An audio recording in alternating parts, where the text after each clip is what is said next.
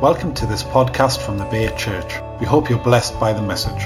To find out more, please visit our website at www.the-bay-church.org.uk. We've been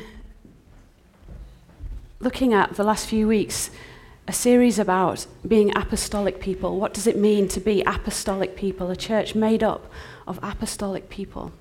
And Alan's um, shared some incredible thoughts with us, hasn't he? And, and Paul. And, and I'm really excited to say that I think the next four weeks, Alan's just going to to knock it out the park. We're going to give him that space to just really go after more of, of this, what it looks like. Um, he is still down in Sully Hall, where the Order of St Leonard is based. And uh, what an incredible day yesterday. If you haven't seen on Facebook uh, the photographs, encourage you to go on there uh, to, to encourage Paul and uh, send your love and your, your messages to Alan. It sounded like um, it was a brilliant day. I got the, some of the live pictures of Alan being completely whacked in the Holy Spirit, so that was fun to see. uh, so we've been looking at the word apostles. What does it mean to be an apostle? And uh, we've talked about it being sent ones. And I just wanted to point out the beginning of what I'm saying today that that, that term, apostle, is borrowed from the Roman emperor, Empire. It was taken um, by Jesus from a military term that was being used in his day, where the emperor would would call forth some of his army and he would place his authority on those soldiers and he'd say, Now go and cultivate and create a culture that makes me feel at home. That is exactly what I want. Where I, wherever I travel, as you've just occupied and taken, taken this new territory, now go and make it look just like this, how I want it to look. That is what the word apostle means. So to be apostolic people is about understanding the authority that we've been given and actually being sent to bring the kingdom of God. Everything that the king and his authority has given us to do, everything that he desires, apostolic people cultivate a culture that makes the king feel at home. That's why we've been focusing on heaven this morning. Because actually, he's going, Yes, here I am, worship me. See all that I love, see all that I desire in this place, and bring that on earth. Wherever you go, let it look like that. Yeah? It's different. Apostolic is different from the office of the apostle, just the same as prophetic is different from the office of the prophet. The prophet is there first and foremost to stir up the prophetic in everyone, not to prophesy, but to stir up the gift of prophecy that we've all been given. The apostles are there to create an environment for us, to stir up that apostolic in us, the authority that God's given us, and to send us out to know who we are so that we can go and create a culture that is what God wants us, wants it to be. And you can see that if you look in Matthew 10. Jesus calls together his disciples. The beginning of Matthew 10. It says in my Bible, Jesus called his 12 disciples together and gave them authority to cast out evil spirits and to heal every kind of disease and illness. And then it goes, here are the names of the 12 apostles because he'd just given them his authority and he was sending them out. Do you see? They, they switched from being his disciples to being his apostles. And it says, um, Go and announce to them that the kingdom of heaven is here. Heal the sick, raise the dead, cure those with leprosy, cast out the demons, give as freely as you've received. Their message was the kingdom of God, everything that God wants to happen they became his apostles. Yeah? And actually, a few verses before, he'd taught them how to pray. And he'd said, This is how you pray our Father in heaven. It's all about sonship. It's all about knowing who you are and who He is, understanding that it's about relationship with the Father. May your name be kept holy, God. May your kingdom come on earth as it is in heaven. It's an apostolic prayer that he taught them to pray. Yeah? It's exciting, isn't it? To think that this is who we are. This is how he's called us to live. Is that annoying you? I know that Alan has got several more weeks to talk about this, so I actually just want to look at a passage today that um, I don't think I've ever heard anybody preach the message that I'm going to preach, so I want you to check it out. I want you to see if you agree with me. I'm asking questions, and I want you to ask the same questions. Why is this important? Why is this passage here? What are you trying to say to us, Jesus? Um, so I'd like you to turn to John chapter 2. And in um, this passage, it's actually Matthew, Mark, Luke, and John. You should know that. Um, this, is, this is the first recorded miracle that Jesus did in the book of John. Okay, so usually it's quite significant, isn't it? Jesus is, is beginning something here, he's trying to demonstrate something here. And uh, let's just read it. Verse 1 The next day there was a wedding celebration in the village of Cana in Galilee. Jesus' mother was there, and Jesus and his disciples were also invited to the celebration. The wine supply ran out during the festivities, so Jesus' mother told him, They've no more wine. Dear woman, that's not our problem, Jesus replied. My time has not yet come. But his mother told the servants, Do whatever he tells you. Standing nearby were six stone water jars used for Jewish ceremonial washing. Each one held 20 to 30 gallons. Jesus told the servants, Fill the jars with water, and when the jars have been filled, he said, Now dip some of it out and take it to the master of ceremonies. So the servants followed his instructions. When the master of ceremonies tasted the water that was now wine, not knowing where it had come from, though of course the servants knew, he called the bridegroom over. Host always serves the best wine first, he said. Then, when everyone, everyone has had a, a lot to drink, he brings out the less expensive wine. But you've kept the best until now.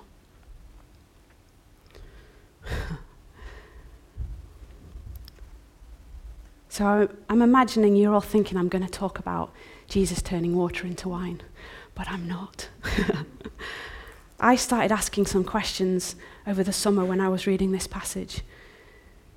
And one of the questions was why does it talk about Mary? Why does it say that Mary was even there? And, the, and then dialogue the conversation with Jesus. Surely, if this was Jesus' first miracle, and the, the gospel writer wanted to record that, he would say, Jesus was at a wedding, they ran out of wine, so Jesus went and he turned the water into wine. Why does it talk about Mary?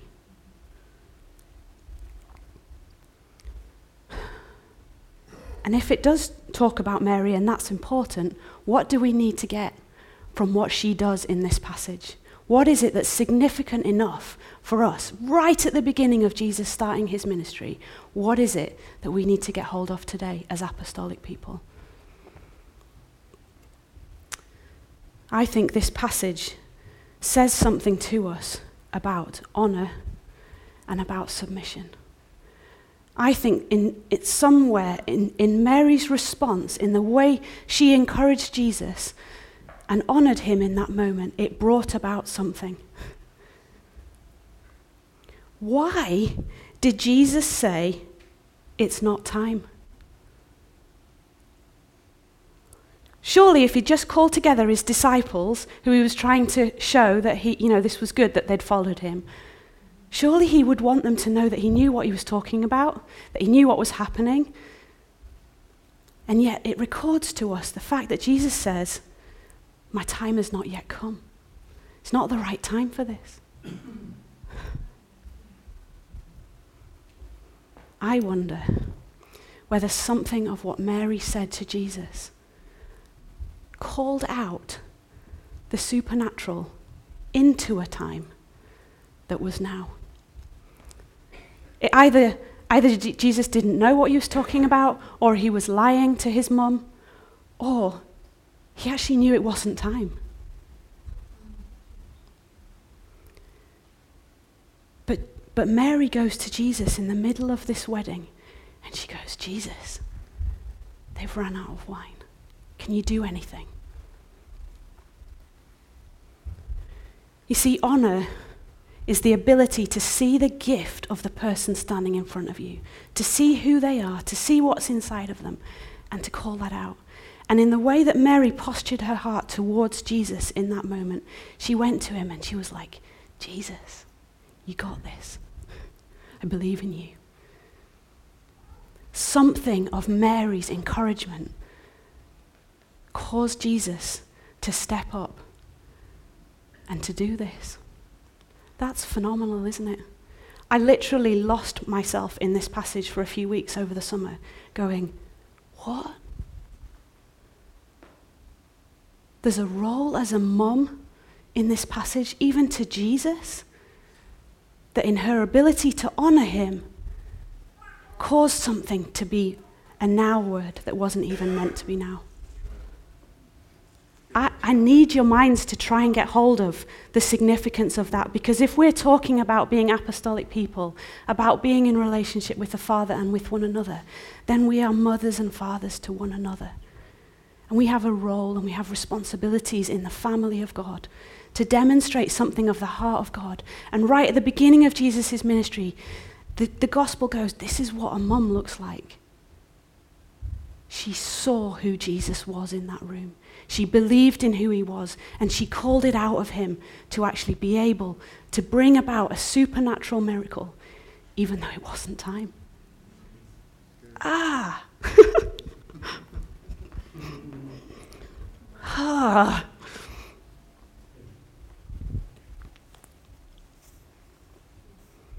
See, not only did her honoring Jesus change stuff in that room, but the honor, it was like as she'd done that, it actually created more honor because the result in the passage is that the bridegroom, who knew nothing about what was going on, was then honored.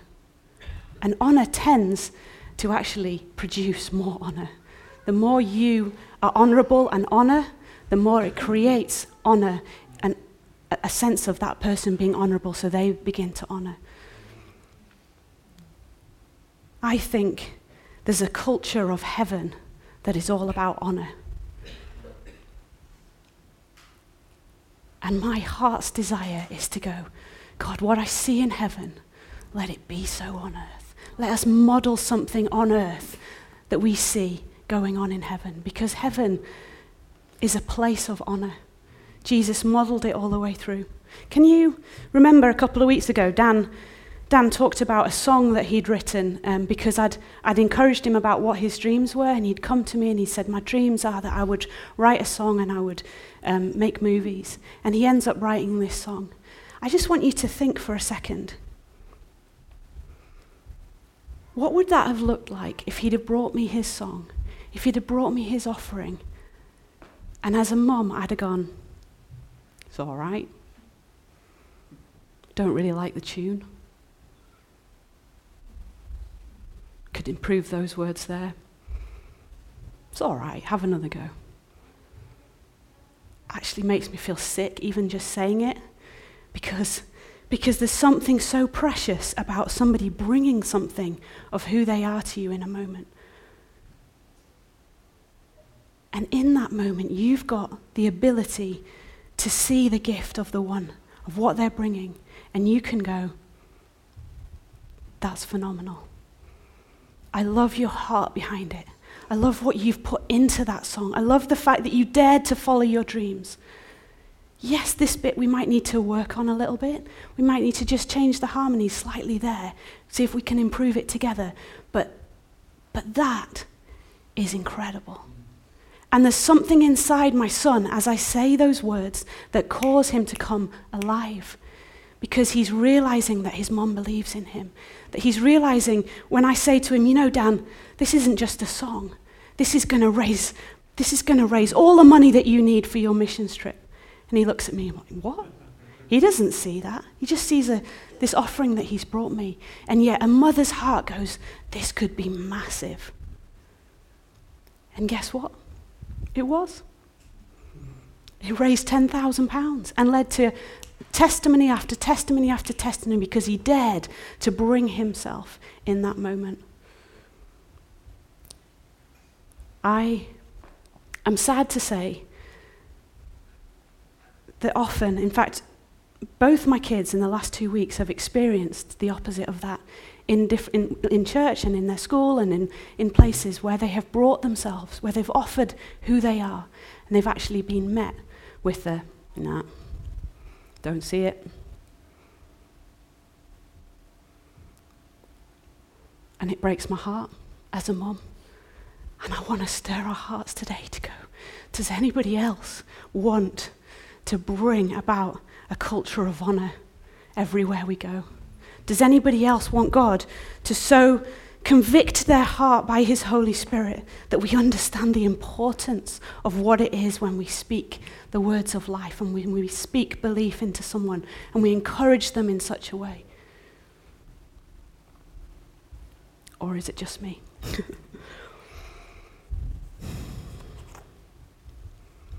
I think the other thing this passage shows me is right at the start, because Jesus is saying it's not time, he demonstrates to his disciples in that moment what it looks like to submit to a mom.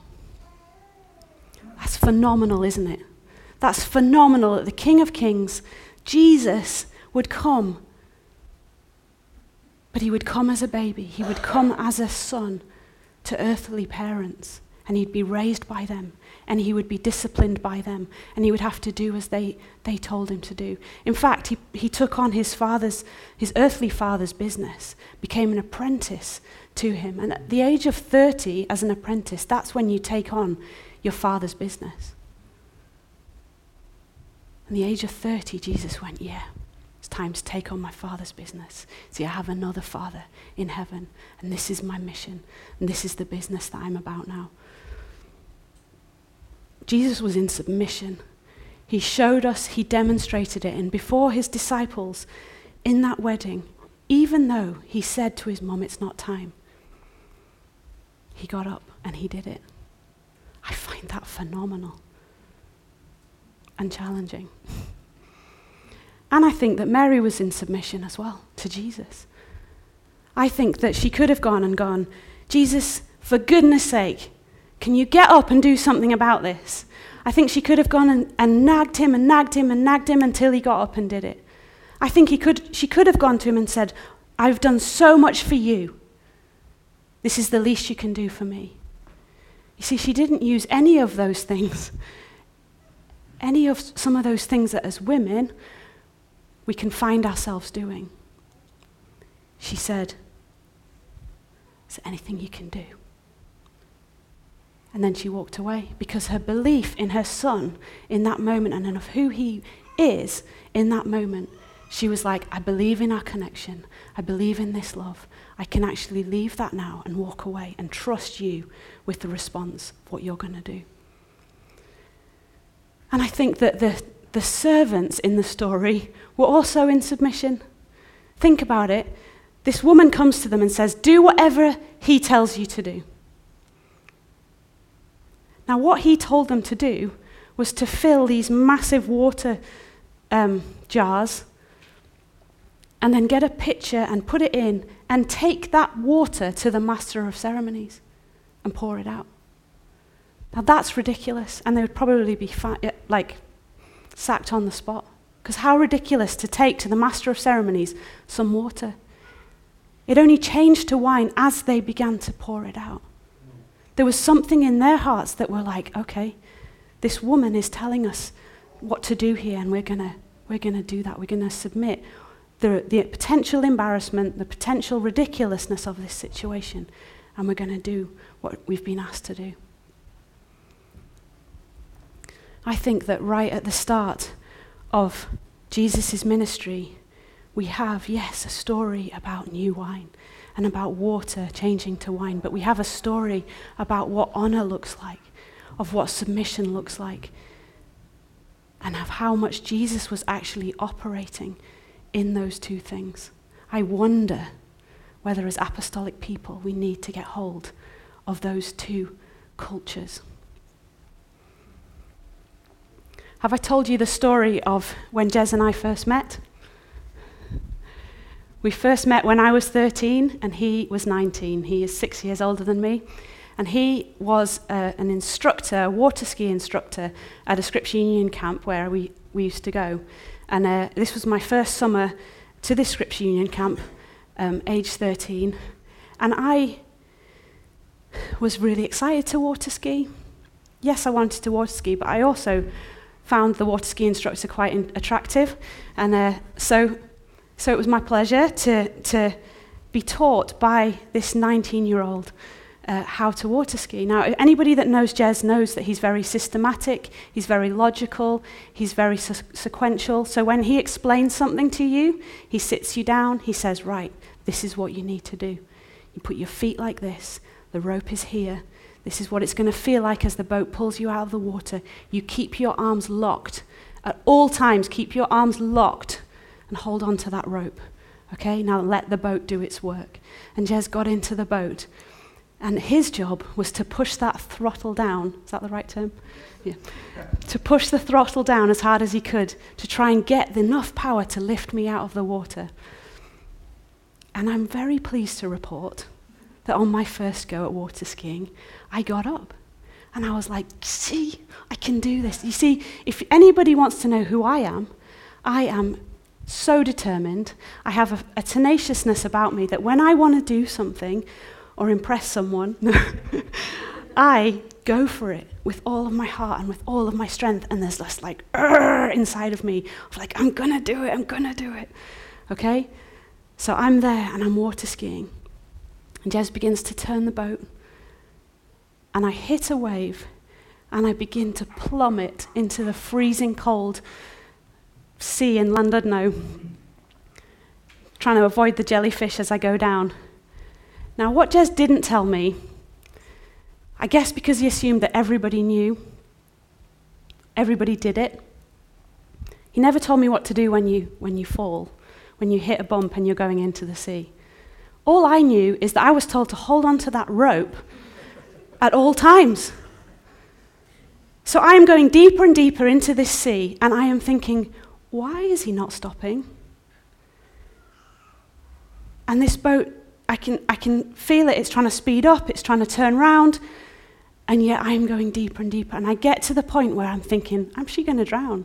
Because this man isn't going to stop the boat. And just at the point before I drown, thankfully, something in my brain goes, Oh, I'll just let go of the rope. And as I do that, I come up to the, the surface. But genuinely, I'm expecting Jez to apologize. I'm genuinely thinking that he's probably sad in his heart that he nearly killed me. and actually, what happened was my head pops up out of the water, and I suddenly get the ferociousness of a man shouting at me, going, For goodness sake, let go of the rope when you fall in. It's a sign and a wonder that we got married. But you see, there was reconciliation. It's all good. but there's something about this mission that we were on, which was to water ski. Jez's mission to teach me to water ski. But in order for that to happen, when we hit a bump, when we came across a problem, submission, I think, looks like letting go of that rope. It looks like letting go of control in that situation from my point and trusting that Jez is going to submit the boat, he's going to pull back on the throttle, he's going to come back round, he's going to pick me up, and we're going to have another go. See, the Bible tells us to submit one to another. And anybody can say that they submit to someone in authority. But you only really know that you submit to somebody in authority when you hit a bump, when you face something that's making you feel like you're going to drown then you really know Whether you're wanting to take control of that situation or whether you're wanting to let go and go, do you know what? I'm going to trust in my connection with them, in their heart for me, in their ability to lead in this moment, to come back round and to pick me up, and for us to have another go. Now, don't get me wrong, submission is not disconnection. And these, this is what I see over and over and over again. That when people hit upon a problem in a relationship, their way of coping with that problem is to go, okay, I can't get angry, I can't get upset. The best thing I can do here is, is actually disconnect from that person right now because then I stay safe. Submission isn't disconnection. Submission is trusting in your connection enough that if you let go of control, they're going to come back round. Yeah? And you're going to have another go. And you're going to try that mission again. Submission is not disengaging the heart, not actually trying, not actually um, being willing to express what it is that's, that you're bringing to that situation. I, I guess we all submitted as we drove to church today because, because there are rules on this road that we have to submit to the laws of the land. But there's nothing really that heart connect about that, is there? But in terms of relationships, in terms of, of learning what it looks like to submit one to another, there's something about actually being willing to bring all that we are into that situation, even though the person disagrees with us. I did not know to let go of that rope. Jez assumed it was so basic that everybody would. Okay? We hit upon a problem. You could argue it from either side. The important thing was that I actually submitted and went, I can't control this anymore. I'm going to let go. And he's going to come back round and pick me up. Hmm. I would love to learn what it looks like to engage with one another well, to bring who we are. And it's interesting, isn't it, how honor and submission are so closely linked? Because if you're wanting to somebody to fully show up as they are, then they need mothers and fathers to call out who they are. They need somebody to look inside of them and see the gold that's inside of them and call it out. That's what honor is. And as you learn to do that with one another and to show up in that relationship, if you hit upon a disagreement, something that just feels like I cannot get any kind of understanding from where you're coming from. I couldn't understand why Jez wasn't stopping the boat. As I submitted, and it was explained to me, there's something about that heart posture of submission that the Father loves. And if it wasn't true, then why did Jesus demonstrate it in his very first miracle that he did? Why did he show us the importance of submitting to his mum?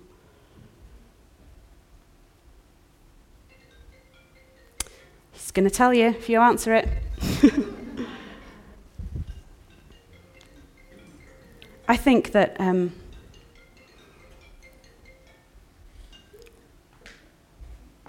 we've talked about heaven looking like relationship. We've talked about heaven, the heart of heaven looking like a father's relationship with a son, with, with Holy Spirit. There's something beautiful about the priority of relationship. We've looked at how Jesus came as a, as a man and, and paid the ultimate price so that we could know the Father, so that we could have relationship with Jesus. I think heaven's priority is relationship and that life is all about relationship. And I think submission looks like keeping the main thing the main thing. That it's about keeping our relationship as a priority rather than what we're trying to do.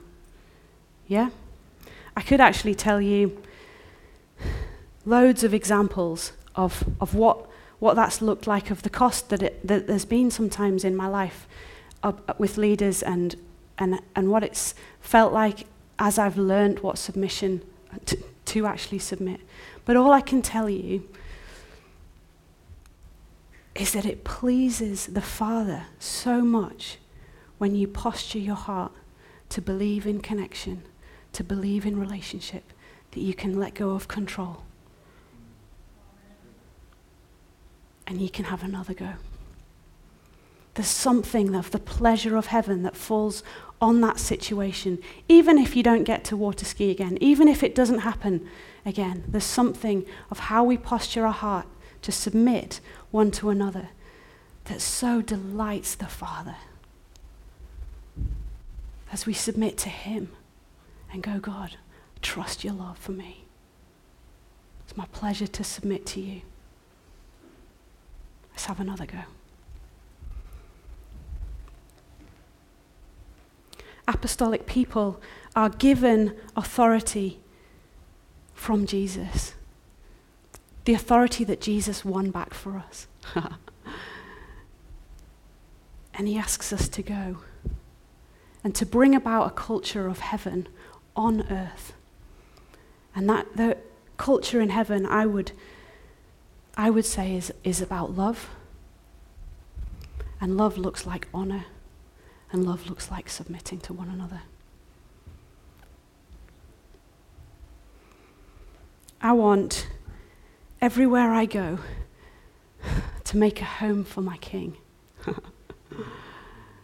so that when, when he walks into the room, so to speak, he feels at home. And that's why we know that all sickness goes, that we can see the dead raised, that we can, we can see diseases flee, because that's what heaven looks like.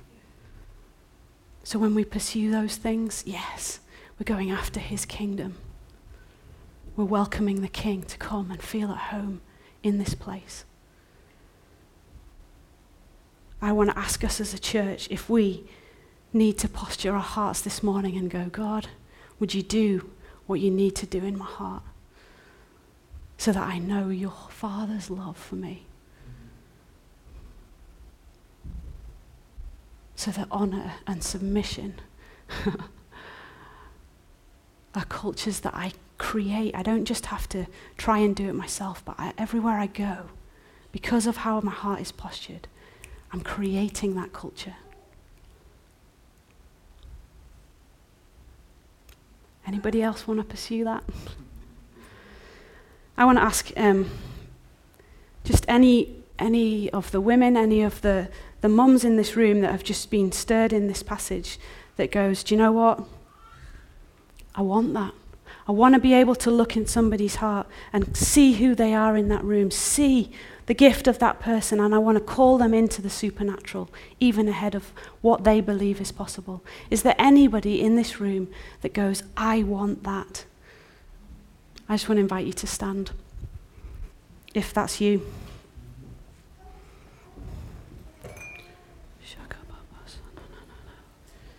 This is for dads as well, but I'm but I'm specifically wanting to actually stir up the mums' hearts in this room.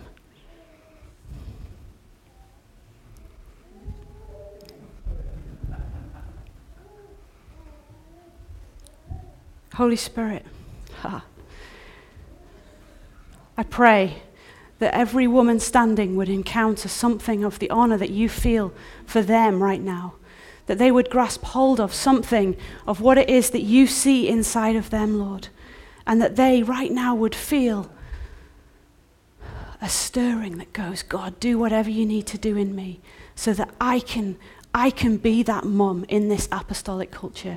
I can be that woman that actually changes everything in a moment because of the way that I choose to encourage, because of the way that I choose to honor. God, would you stir our hearts?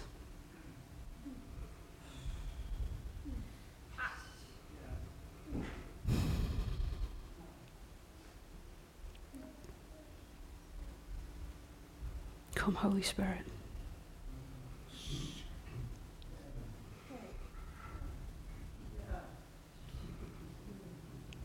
And I want to invite every, every man that just wants his heart to break again with the Father's love for, for him, that wants to be able to demonstrate the Father's love everywhere he goes, that wants to be able to love people uh, with the love of the Father everywhere he goes. I want to invite you men to stand too.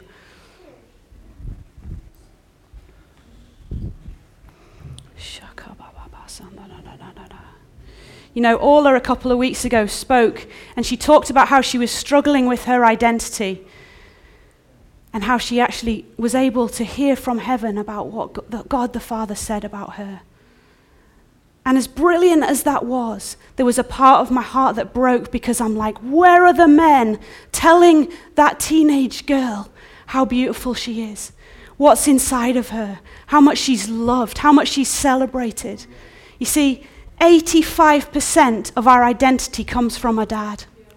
85% of what we think about ourselves comes from a dad.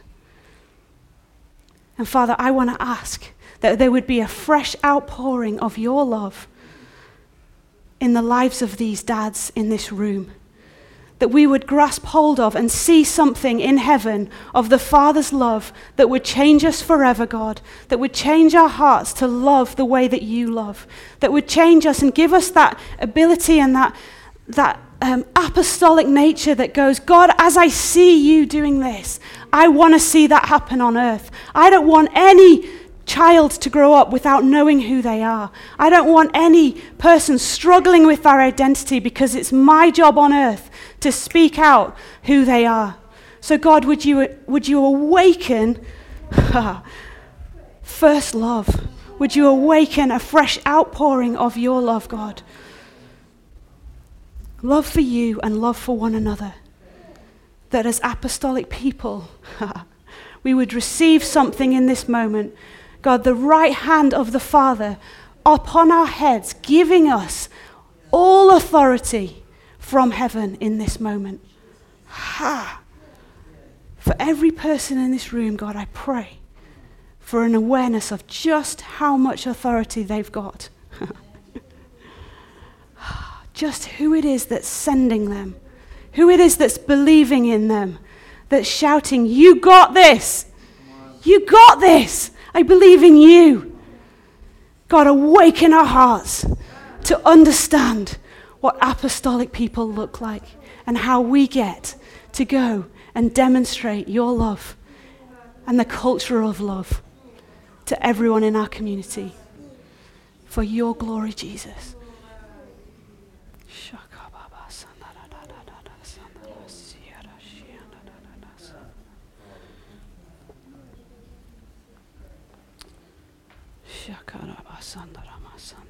I'm going to ask the band to lead us in a really well known hymn um, that is about his love. And, I, and just if you want to just press in to more of, of, that love for him and for one another, I, I, I just hope that this song stirs that in you. But, but more than that, the reason why I want them to play this song is because this was the anthem of the Welsh revival. there was something that they sang in this music that actually stirred them to go after revival, that everybody would know this love. And I just pray that as we sing this song, that, the, that, oh Lord, I just invite you.